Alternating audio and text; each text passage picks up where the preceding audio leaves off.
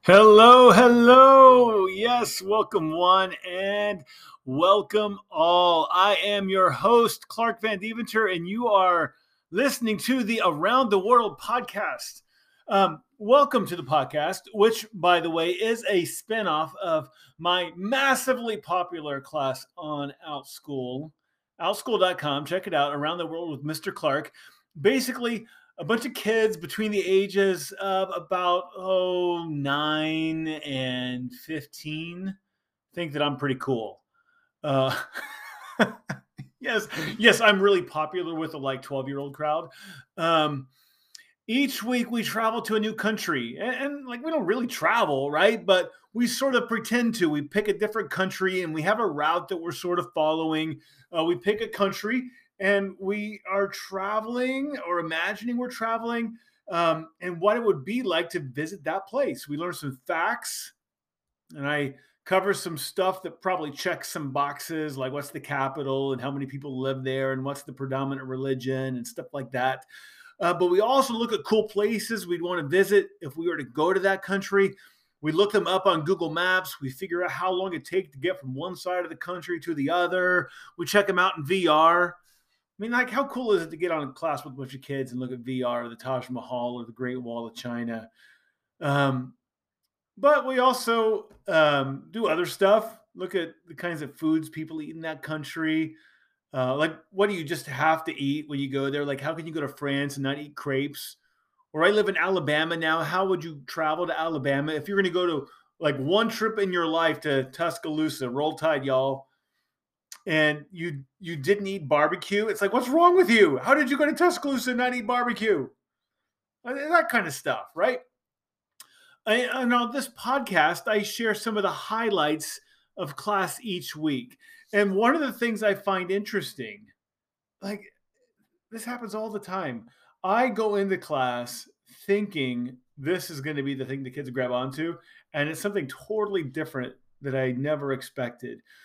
Uh, for example, this always happens, it seems like.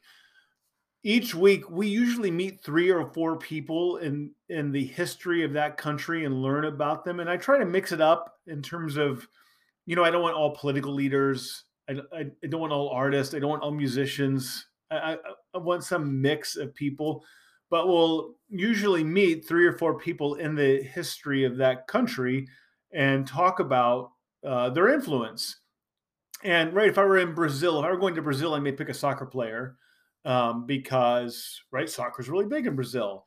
Uh, if I were going to Paris, I may pick Charles de Gaulle because, like, hey guys, we flew into Charles de Gaulle Airport. Like, who's Charles de Gaulle, right? And Charles de Gaulle is pretty important in modern France. So things like that. Um, and so often, I think that there's going to be a clear winner. I'm like, oh yeah, totally. Um, yeah, like Charles de Gaulle is going to win in France, and it's someone I totally didn't expect. Um, that very often happens. Um, but and what's really cool is when the kids are teaching me, when they ask me, when they say things, they contribute things about a country they already knew that I didn't know, or they ask me questions and we have to look this stuff up in class and answer the question. It's really cool. Uh, this week was especially fun and a little, I will admit, a little intimidating. I'm intimidated by right? Like an 11 year old girl. Why am I intimidated by an 11 year old girl? Because this week I was teaching on North Korea and South Korea, and one of my students actually lives in South Korea. So that that's like a little intimidating, right? Because I've never been to South Korea, and she's lived her whole life in South Korea. I think her whole life in South Korea. And so, yeah, I'm like, well, I hope I'm getting this right. Um, uh, so, two interesting things about that. One is that one of my uh, when I'm preparing for class, there's a couple of things that I always do. Um, one is that if I know people who have who live in, have lived in, or have traveled to that country, I will often check in with them and ask ask friends who I know have traveled around the world or lived around the world, hey, what can you tell me about South Korea or whatever the country is? Um, that's one thing I do. Uh, the other thing that I do that I think is really interesting is that, and my students know this, I teach this class every week. And obviously, I'm the teacher of this class. I'm the host of this podcast. I teach this class. And right, I am who I am. Right. I am Clark Van Deventer. I was born in Indiana. Um, um, right. I'm white. I'm male.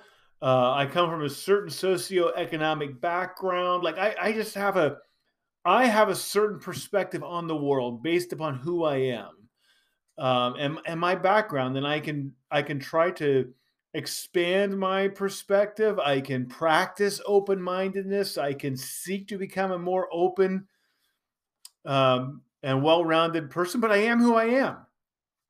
My class every week, my slides, and I I have slides that are prepared for class. Those slides are prepared by an assistant who I've worked with for over a year now who is a woman that lives in the Philippines. And I just think that's really cool that right and, and i say hey we're going to the philippines and here's some things i definitely want to talk about or in this case we're going to north korea and south korea here's some things i really want to talk about um, but it's kind of like what do you think i'm missing? Based up and she's she's an educated woman right? She has like degrees in education and has been a teacher right? She's a very interesting person. And so uh, these slides are put together from her perspective and taught from my perspective. She will often phrase things in a in a slide where I'm kind of like, huh, I wouldn't have put it like that. I, I wouldn't have said that. I, I wouldn't have thought that. So I just think it's cool. Um, and so for class this week, right, I I I do have this, right? I have this girl who's from South Korea, and I'm a little bit like, I hope I'm getting this right. Uh, so I'm intimidated by an 11 year old girl. Um, but I'm also like, well, at least Marjellen has has helped me with these slides, and the Philippines are a lot closer to to Korea than Alabama, and so hopefully Marjellen has has helped me um, cover any blind spots.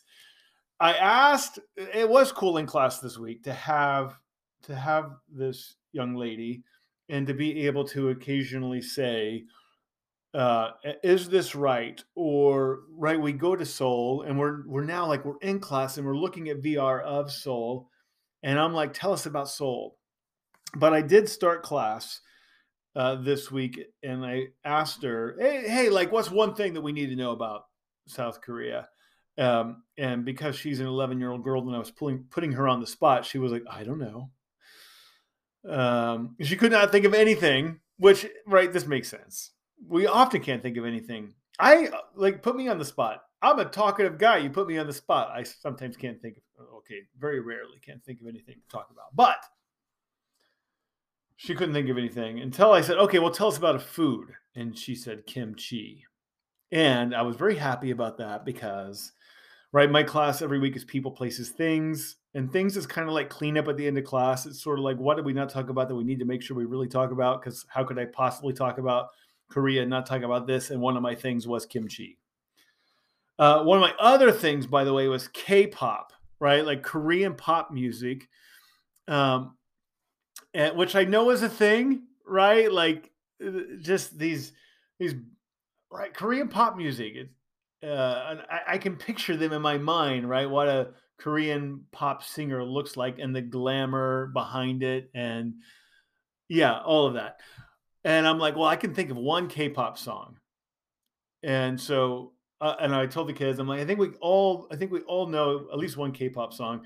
And so we listened to about 30 seconds of the music um, or the song Gangnam Style. and I had some kids get up and start dancing. But interestingly, if you Google, if you Google is Gangnam Style K-pop, a couple of things come up one, it just it's, it's, the Wikipedia entry. It says Gangnam Style is a K-pop song. So Wikipedia is identifying Gangnam Style as K-pop. Gangnam Style is a K-pop song by South Korean rapper PSY, created on July 15th, 2012. All right, so Wikipedia is comfortable saying that Gangnam Style is K-pop. Um, but you know how Google will will also do this. Like uh, people also ask, and there's this there's this other line and it says, "Why is Gangnam Style not K-pop?" And this is from from uh, globe globalasia.org. Why Gangnam Style isn't K-pop, and this one says. By any measure, PSY does not meet the criteria for a Korean pop star. He is chubby, average looking, middle aged, and married with children. He is comical rather than gorgeous or sexy. right? So apparently, if you are chubby, average looking, middle aged, especially middle aged with children, or if you look comical instead of gorgeous or sexy, you cannot be K pop. All right. Um, students this week. All right. I'm always curious. What do what do they know coming in?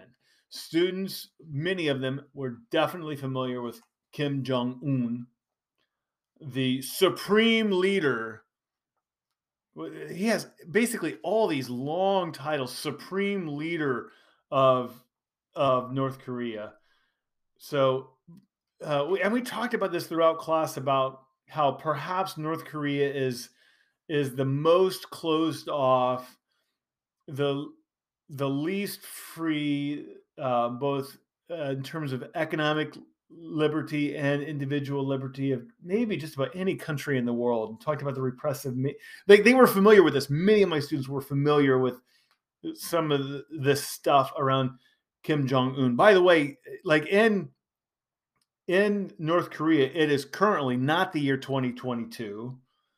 It, it is the year 110, right? Because Kim Jong Un's grandfather, right, who was like the first president of North Korea, the Democratic People's Republic of North Korea, the communist regime, right, that took over North Korea after World War II. Like he was born in 19, 1912 and so that's right they date their years on the years since his birth. And so it's the year 110 in north korea um, uh, and there's just all sorts of crazy stuff about um, kim jong-un including the right we looked at pictures of of him with dennis rodman right the american basketball player dennis rodman uh, of the hundred or so students who take my class every week by the way I think about two knew who Dennis Rodman was. Right. And then I get to educate my kids on who Dennis Rodman was um, or is. And if you don't know who Dennis Rodman is, right? American basketball player, played with Michael Jordan, right? Lots of tattoos, crazy personality. I think he was married to or dated Madonna for a while. Uh, students knew about Kim Jong Un. Uh, yeah, and like terrible stuff with Kim Jong Un. Like, and we talked about how, like, as a country, if you have an oppressive leader like that, how do you get rid of them? Like, if you oppose Kim Jong Un, you are killed, right? Like his uncle, he, I mean, there's reports of some of these gruesome murders. Like, he had a disagreement with his uncle, had his uncle stripped and fed to rabid dogs. Like, how, right? What do you do? How do you oppose that? How do you change that? There's been rumors, and some of my students, one of my students brought this up. There's been rumors over, over the past couple of years about his health. There was even speculation a while back that he was dead. I, I don't think that's true. I mean, uh, you can read these reports online. It, it was like people thought maybe he was dead. Uh, I, anyway, it definitely appears his health is fading. Uh, there's also, by the way, no clear male heir. So it's possible that when he dies, a woman will be in control of North Korea. That would be interesting. South Korea. Talk about a tale of two cities because right you have these these two countries North Korea that is uh, oppressive, oppressive regime, uh, living in poverty. Like forty percent of the population of North Korea is uh, undernourished or malnourished. like 1% of the population has access to the internet. Um, just poverty. Um, in, in a crumbling nation. There's actually 25 million people, something like that. 26 million people is the official number of people who live in North Korea. But there's some speculation that North Korea is lying about those numbers, that they actually that their population is is dwindling, and they don't want the they don't want the world to know that. So you have this this country that is crumbling, is dying, and then you just go below the 38th parallel to South Korea, and you have a country that is vibrant. vibrant. Seoul is a super city with more than 10 million people. It's this major economic hub in East Asia. And this all goes back to this guy, Park Chung Hee. And I did some research on Park Chung Hee this week. This is the kind of stuff my students get. I am introducing my students. Well, I, read it and I distill it. Like I'm reading stuff from Harvard. Park Chung Hee's International Legacy, written by some, um, it's this academic paper written by some Harvard professor that I am distilling and sharing with my students. And this thing I read, it starts out, it says former US President Bill Clinton had an enormously successful campaign slogan. All right, okay, I could go on a whole rabbit trail in that 1992 presidential campaign for Bill Clinton. Um, it's the economy, stupid. Right? That was that's it's those words. It's the economy, stupid. Those words elected Bill Clinton president of the United States. Um, right? it's the economy, stupid. Um, and, and the, the article here by this Harvard prof says Clinton saved his campaign with that strategy. Park uh, Park Chung Hee saved a country. Basically, Park Chung Hee took over um, South Korea in 1961 and was like, "We're going to focus everything on the economy." And the country in 1961 was poor. It was ravaged by the Korean War. Uh, people were destitute. They were they were getting aid from North Korea. North Korea was backed by China and Chairman Mao, and they had right. They had all this uh, power and wealth, and South Korea was poor and and people were starving. And Park Chung Hee was basically like, "It's the economy, stupid." and and he focused all of his energy on the economy and his predecessors had focused on on um, keeping south korea strong militarily and park chung-hee was like nope let's just let's just focus on the economy and if we fix the economy everything else will fall into place and man um, south korea became an economic powerhouse it's also okay. Interesting stuff. Um, culturally, it is um, okay. Economic powerhouse. By the way, my student from South Korea said that I was like, "We're looking at Seoul. Have you been to Seoul?" Oh, many times. She said. All right. I'm like, "What's the traffic like in Seoul?" She said, "It's terrible." I expected that. You did too. Um, talked about using the metro to get around. Uh, we looked at Google Maps to get directions from Seoul to Busan, which is the largest, second largest city in the country. About 3.5 million people live in Busan, which is in the very southern tip of the Korean peninsula, very southern part of South Korea. And Seoul is is pretty far north, pretty far, pretty close to that 38th parallel line. Um, and there, Google couldn't come up with driving directions. I don't think that means you can't drive there, but Google couldn't come up with driving directions. Hour long flight, three and a half hours by train to get from Seoul to Busan.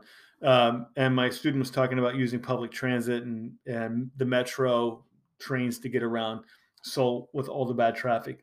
Um, highly secular country with about 40% of the country having no religious affiliation Um, various sects of Buddhism would be, um, I guess, if you if you're would be number two. If you count no religious affili- no religious affiliation, number one. Um, various sects of, of Buddhism would be number two, and then about twenty five percent of the country is uh, is Christian.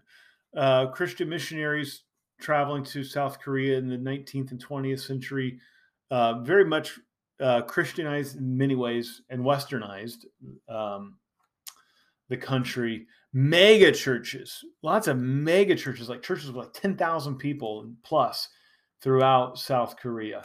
Of course, we talked about the Korean War, um, but not not much because I don't want like like I don't want my class on Korea to be dominated by the Korean War. It's not. I mean, sure, you got to talk about it some. Why do we? What's the 30th parallel? Why do we have North Korea and South Korea? But I don't think it's fair to South Korea that we look at South Korea and we just and all we're going to talk about is the Korean War. Um, and I joked about that with the kids, and I said, if you want to learn more about the Korean War, you got to sign up for my Cold War class. And I yeah, and I'm like, guys, I am starting a new section of the Cold War, my Cold War class, history of the Cold War class, in just a couple of weeks. So I was teasing that. And right, Mikhail Gorbachev's death yesterday, as I record this podcast on August 31st, Mikhail Gorbachev, the final leader of the Soviet Union, uh, died just yesterday on August 30th at his home in Moscow. So, all right, that's I, I okay. Those were some of the highlights. Some of the highlights from class uh, this week. Fascinating, fascinating um, countries of North Korea and South Korea. Students asked me, "Have you been?" I said, "Nope," but of course, it's on the list.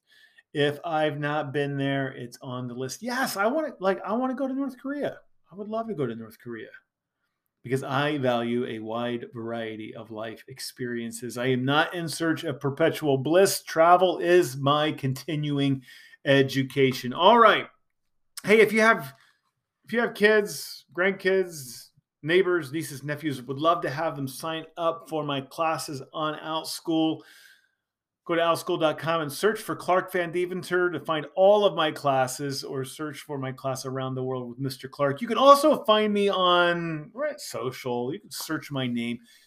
I'm I'm around. You can find me um, at Clark Van on Instagram. You can email me around the world with Mr. Clark at gmail.com. All right. Thanks so much for listening. Have a great day.